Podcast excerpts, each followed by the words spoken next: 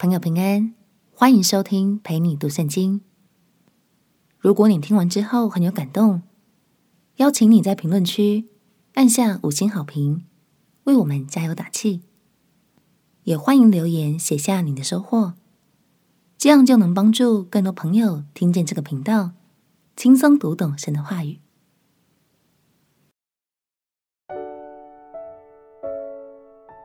乐在服侍，尽情发挥你的恩赐。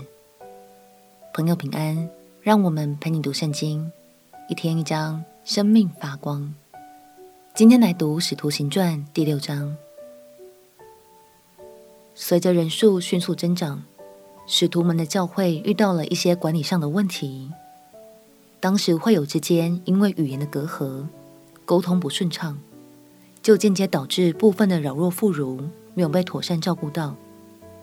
今天我们就来看看使徒们会如何解决这些问题呢？让我们起来读《使徒行传》第六章。《使徒行传》第六章。那时门徒增多，有说希腊话的犹太人向希伯来人发怨言，因为在天天的供给上忽略了他们的寡妇。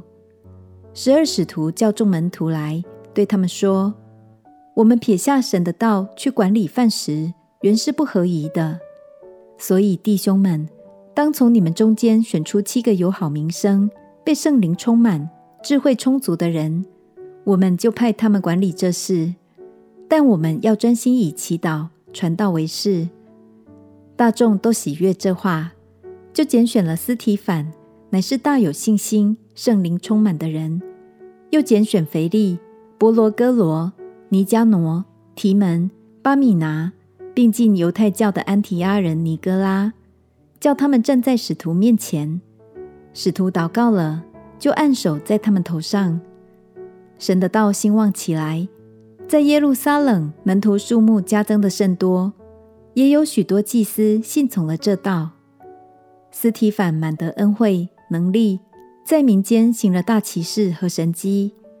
当时有称利百地拿会堂的几个人，并有古利奈、亚历山大、基利加、亚细亚各处会堂的几个人，都起来和司提反辩论。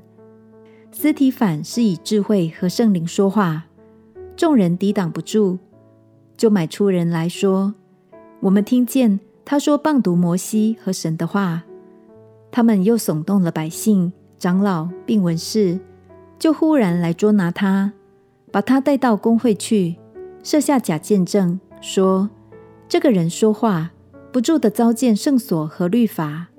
我们曾听见他说，这拿撒勒人耶稣要毁坏此地，也要改变摩西所交给我们的规条。”在公会里坐着的人都定睛看他，见他的面貌好像天使的面貌。使徒们负责讲道与教导的工作，并且兴起其他领袖来负责饭食分配等等的事务。